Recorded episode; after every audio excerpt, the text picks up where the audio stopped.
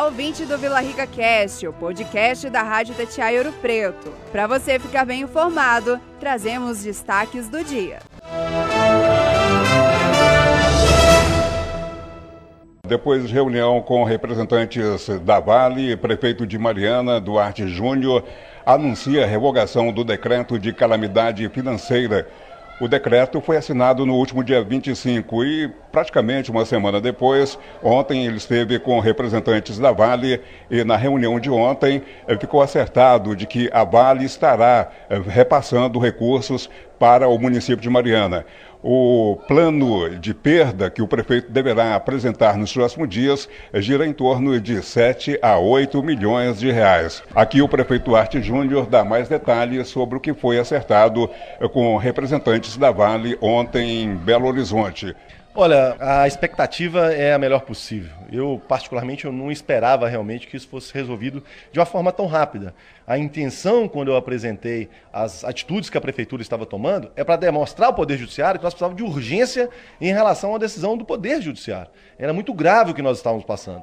E fui, é, fiquei su é, extremamente surpreendido com a atitude da Vale. A Vale é, se posicionou em relação a tudo isso de uma forma diferente do que eu imaginava, entendendo a responsabilidade social que ela tem que ter, demonstrando que agora vai tratar o município de igual para igual e não de uma forma soberba, e que vai acompanhar a vida dos municípios porque entende que as pessoas não vivem no governo federal e no governo do estado.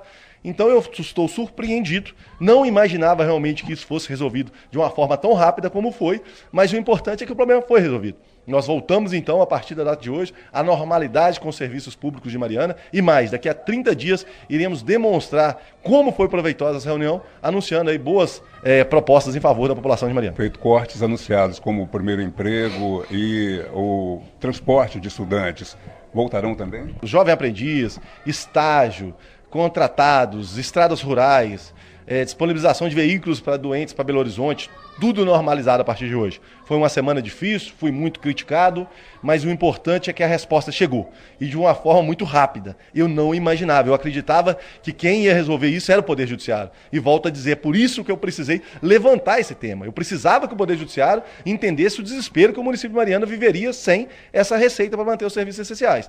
Então, totalmente normalizado todos os serviços e agora para frente é buscar cada dia mais recursos para a cidade de Mariana. Queria que o senhor falasse sobre o repasse que a Vale vai fazer, como que vai funcionar, como que ele vai ser feito.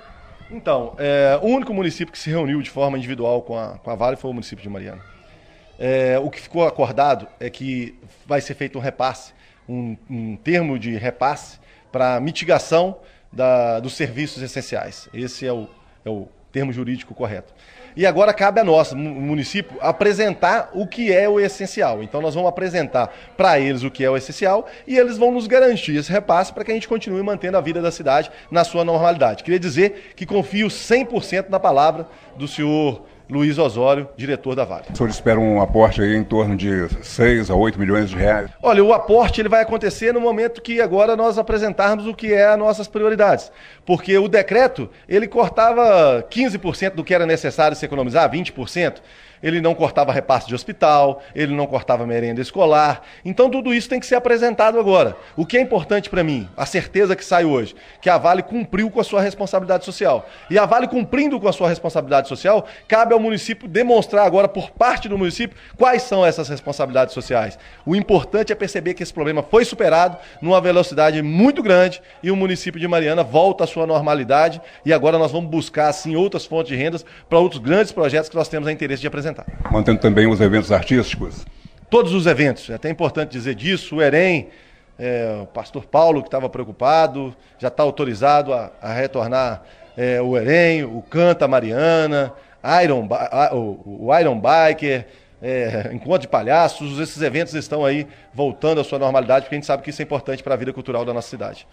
Neste encontro foi discutido apenas Vale e essa marca? Olha, é, foi um encontro ampliado. É por isso que eu volto é, com um sentimento renovado. A Vale abriu portas para a gente fazer outros tipos de discussão. Nós vamos agora é, em novas discussões de temas que não estão sendo resolvidos. A Vale, ela quer acompanhar mais a vida de Mariana. Eu estou impressionado com a reunião que eu fiz com a Vale, extremamente impressionado. E aí eu não quero adiantar, dar um passo maior do que a perna, mas posso reafirmar que a Vale abriu as portas no sentido de entender as dificuldades e como é importante a cidade de Mariana para a Vale. Acho que a Vale ela vai viver um novo paradigma se for colocar em prática o que foi conversado pelo senhor Luiz Osório comigo. Bom, o senhor falou da ação que seria proposta aqui por Mariana e a ação que está no Tribunal Internacional em Londres. Não, é, essa ação no Tribunal Internacional de Londres, para mim não há discussão em relação a ela. Ela está mantida, é, até porque tem uma ação na Inglaterra e tem uma ação no Brasil. Aqui andar mais rápido é a que nós vamos nos interessar. Não tem que se preocupar com isso. Eu quero saber o seguinte: aonde que o retorno vai ser mais rápido para o município de Mariana? Vai ser na justiça estrangeira, vai ser aqui no Brasil. Nós queremos é que nossos direitos sejam respeitados. Quem sabe também a Vale, dessa porta que está sendo aberta, não vai discutir tudo isso. Não sei. Agora, pelo menos, eu sei que eu tenho uma porta aberta e vou poder conversar com a Vale de igual para igual, demonstrando a necessidade do poder público municipal. Tem um novo encontro marcado com a Vale? Depende de nós. Tem, é, é, nós que vamos solicitar essa agenda, nós vamos levantar o que a gente entende que é necessário para o município de Mariana para abrir novas conversas. Sem, em relação a isso, sem nenhum compromisso ainda assumido de ambas as partes, mas agora com um caminho aberto e direto, para conversar diretamente com um dos diretores que tem poder de decisão, que é o senhor Luiz Osório, e aonde nós vamos demonstrar o tamanho do prejuízo que o município vem sofrendo desde o ano 2015. Então, as pessoas que foram mandadas embora, jovens aprendizes, estagiários e demais mais pessoas serão todas retornadas a partir de hoje? Olha, é, a resposta ela foi tão rápida, como eu disse, eu não esperava isso. Eu esperava que o Poder Judiciário tivesse que agir, eu tinha uma agenda marcada com as juízas, elas nem me receberam, porque, como eu levei isso à mídia, elas precisam ficar ah, distante do processo para não serem é, induzidas a tomar uma decisão. Então, elas não aceitaram a agenda comigo, porque elas falaram: olha, se vai ser judicial, nós não podemos falar do caso com o prefeito, entre com o processo judicial nem precisou entrar com essa, com essa ação, porque a Vale nos chamou antes para conversar, né? Então foi algo que eu não imaginava. Eu esperava que essa decisão fosse tomada pelo Poder Judiciário. Eu não acreditava de forma alguma que a Vale ia mudar a sua postura em relação ao município de Mariana. E a Vale mudou a sua postura em relação ao município de Mariana. Então, as pessoas, por exemplo, estágios, primeiro emprego, todo esse pessoal que é, é, grande maioria disseram assim, prefeito, ou, secretário, nós não vamos parar, nós vamos continuar trabalhando. Esses não vão ter nem dia cortados. Eles vão receber integralmente como estivesse trabalhando. E aqueles que por acaso tiveram contrato suspenso estão autorizados a voltar a partir de hoje para voltar totalmente à normalidade dos serviços públicos. Ouvimos o prefeito Duarte Júnior, tudo voltando à normalidade em Mariana, e o pedido a ser feito à Vale deverá girar em torno de 6 a 8 milhões de reais por mês. Repórter Antônio Isidoro.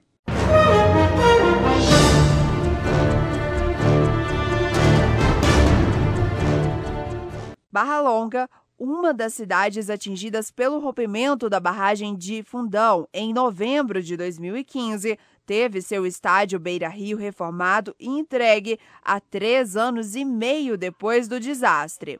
As obras foram feitas pela Fundação Renova, criada para recuperar estragos causados pelo mar de lama da Samarco. No fim de semana, a bola voltou a rolar no campo, com a Supercopa em Confidentes.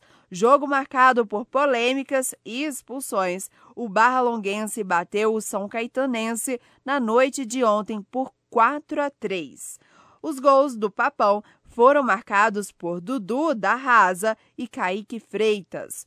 O placar final ainda pode ser alterado para 3 a 0 a favor do Barra Longuense, devido ao fato de que a partida foi interrompida antes do fim do tempo regulamentar, devido ao número de expulsões da equipe de Monsenhor O estádio do Papão, do Beira Rio, foi devolvido a tempo da comemoração de 80 anos do Esporte Clube Barralonguense. Serão oficialmente comemorados neste mês de abril, no dia 17.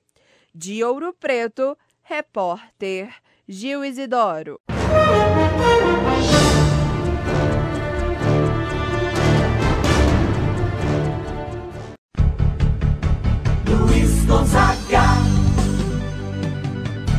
E aí, tudo bem? Está acontecendo o torneio da comunidade de Piedade Santa Rita, semifinal. Resultados dos jogos realizados neste domingo. Perna de pau 1, Santo Antônio também 1. Nos pênaltis, perna de pau 4, Santo Antônio 3. Piedade 1, Sobradinho 1. Nos pênaltis, Piedade 5, Sobradinho 4. Grande final no próximo domingo, 3 da tarde, entre Piedade e Perna de Pau. Copa Saudade de Futebol, região dos Inconfidentes, Vale do Piranga. A sexta rodada foi realizada neste último final de semana em Mariana, Olympique 0, Ponte Novense 2, em Porto Firme, Imperial 4, 1 de maio de Mariana 1, em Ponte Nova, Palmeirense 3, Penharol de Ouro Preto 0, em Rio Doce, Rio Docense 2, 8 de dezembro de Cachoeira do Brumado 3, em Barra Longa, Barra Longuense 4, São Caetanense 3. Em Piranga, Piranga 2, Independente 0. Copa Ouro Preto de Futebol. Realização Prefeitura de Ouro Preto. Promoção Secretaria de Esportes. Apoio Rádio Itatiaia Ouro Preto. O pontapé inicial neste domingo. Resultados no campo da Barra: Cabarete 1, Palmeiras também 1. Turim 1, Vem Comigo 0, Santa Cruz 1, ADB 3, Mercenários 2, Santa Fé 0, Campo do Caminho da Fábrica, UPV 0, URT 3, Real 0, Tupi 12, 13 de maio 2, PFFC 1, Lambomaneira 0, até Cubanos também 0, Campo da Água Limpa, Penharol 7, Predadores 1, Lagoa 1, Pernas de Pau 2, Belengo Dengo 1, CFC 1, OPTC 0, Bebe Água 3.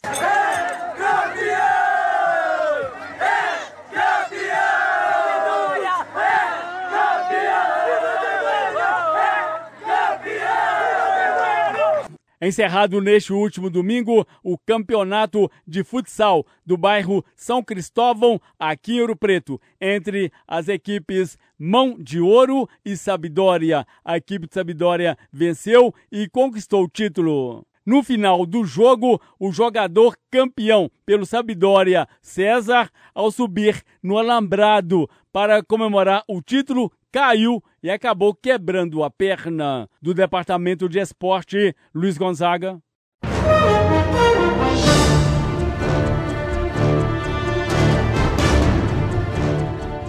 A Escola de Farmácia de Ouro Preto, a mais antiga da América Latina e a primeira a desvincular os estudos farmacêuticos e médicos, completa dia 4 de abril 180 anos. Criada com uma lei aprovada pela Assembleia Provincial de Minas Gerais, funcionou de forma autônoma até 1968 quando se uniu à Escola de Minas, o que possibilitou a criação da Universidade Federal de Ouro Preto.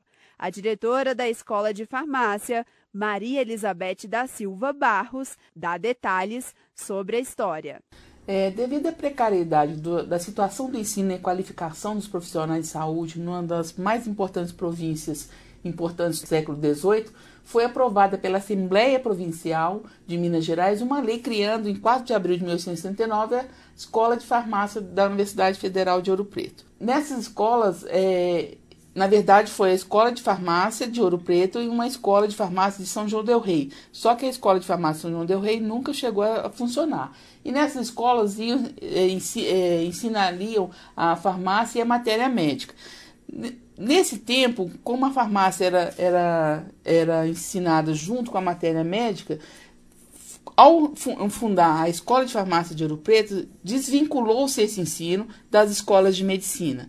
Então, dois professores da época, né, o professor Calixto José Arieira e Manuel José Cabral, se dispuseram a ensinar um, um, a, a matéria farmacêutica sem nenhum vencimento, sem nenhum salário. E ainda dispuseram suas farmácias, né, eram proprietários de farmácia, como laboratórios de ensino da Escola de Farmácia nesse tempo. Hoje a Escola de Farmácia já tem, nesses 180 anos, mais de 12 mil estudantes formados aqui. Né? E 180 anos não são 180 dias. E essa escola, quando ela foi desvinculada da, do ensino né, da matéria médica, ela tornou-se a primeira escola independente da América Latina. Por isso, nós dizemos que a escola de farmácia é a primeira da América Latina como escola de farmácia independente. Olha, ela tem um ensino de qualidade, nossos alunos têm portas abertas em em todo o país, né, na busca do, da sua profissão farmacêutica. Nós temos também vários projetos de extensão. Nós temos projeto com a Prefeitura de Ouro Preto, onde nós temos laboratório piloto de análises clínicas, que faz os exames, né, é, os exames de análises clínicas do município. Nós temos um laboratório de citologia também, que faz os, os exames preventivos, né, de câncer do colo do útero. Nós temos também projetos de pesquisa que levam a os nossos professores a terem destaque no, a nível nacional, como, por exemplo, o desenvolvimento de uma vacina da leishmaniose canina, nós já passamos esse, essa a técnica, né, a patente para uma indústria, para a fabricação dessa, dessa vacina. Nós adquirimos também um um equipamento muito importante que é de ressonância magnética nuclear, que vai alavancar nossas, as nossas pesquisas, juntamente com outros professores de outras universidades da região, como Ponte Nova, é, Viçosa e, e demais é, universidades que nós temos aqui em, em torno da nossa, aqui em Ouro Preto. A Escola de Farmácia, que já formou mais de 12 mil profissionais, comemora seu aniversário de 180 anos nos dias 5, 6 e 7 desse mês, reunindo alunos, ex-alunos e homenageados no primeiro encontro dos funcionários e ex-funcionários da Escola de Farmácia e sessão solene comemorativa.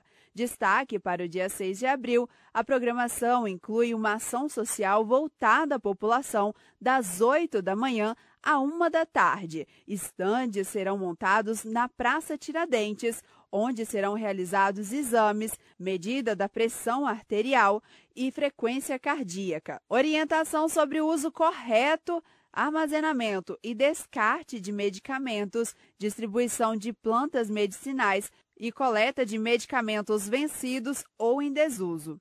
Maria Elizabeth da Silva Barros, diretora da Escola de Farmácia, fala mais da programação. Olha, essa semana, no dia 4 de abril, nós iniciaremos com o Congresso de Ciências Farmacêuticas de Ouro Preto. No dia 4, nós teremos 10 minicursos que serão ministrados aqui na Escola de Farmácia do campus. Na verdade, o congresso vai ser aberto na sexta-feira, dia 5, às 8 horas da manhã, no Centro de Convenções. E aí, nós teremos palestras, mesas redondas e debates sobre a profissão farmacêutica. Já no, na, à noite, na, às 19 horas, nós teremos uma reunião da Associação de Ex-Alunos na Escola de Farmácia, no nosso Museu da Farmácia no centro, e depois uma pequena confraternização. Já no sábado, às 16 horas, haverá encerramento do Congresso de Ciências Farmacêuticas. Às 17 horas, teremos a recepção dos alunos e homenageados e ex-alunos também da Escola de Farmácia. E às 18 horas, daremos início à nossa sessão solene com entrega de medalhas e homenagens né, e atrações na, do aniversário da Escola de Farmácia. Logo depois, um jantar dançante. E eu esqueci de falar que no sábado nós teremos na Praça Tiradentes, de 8 às 13 horas, é uma ação social, onde ser, poderá ser demonstrada toda as, as características, tudo o que um farmacêutico pode fazer na sua profissão. Nós teremos medição de, de pressão, nós teremos é, também é, grupos com controle de diabetes fazendo também medição de glicemia, né? Nós teremos palestras, nós teremos mostras de, nossos, de nossas pesquisas, de nossos trabalhos aqui. Esse, essa ação social será é coordenada né, com ah, uma ex-aluna nossa que é muito atuante no Conselho Federal de Farmácias, junto com nossos alunos, professores e também ex-alunos. Então a gente convida toda a comunidade europretana e em torno que venha à Praça Tiradentes e possa é, é, receber é, indicações de como melhorar a sua saúde ou tornar a sua vida melhor sem doença. E dá dicas para quem quer ingressar na escola de farmácia. Olha, que ele venha com disposição para estudar muito, porque o ensino farmacêutico não é fácil. De nós, né, dependem muitas vidas, né? Você dar um diagnóstico no, na análise clínicas, por exemplo, é muito importante para auxiliar o médico no diagnóstico de uma, de uma doença. Então, ao interpretar os exames, você contribui para sanar uma, uma, um problema de saúde de uma determinada pessoa. Também nas indústrias farmacêuticas, né, nos envolvimentos, no controle de qualidade dos insumos né, de é, farmacêuticos na fabricação de medicamentos. Ouvimos Maria Elizabeth da Silva Barros, diretora da Escola de Farmácia. Repórter Gil Isidoro.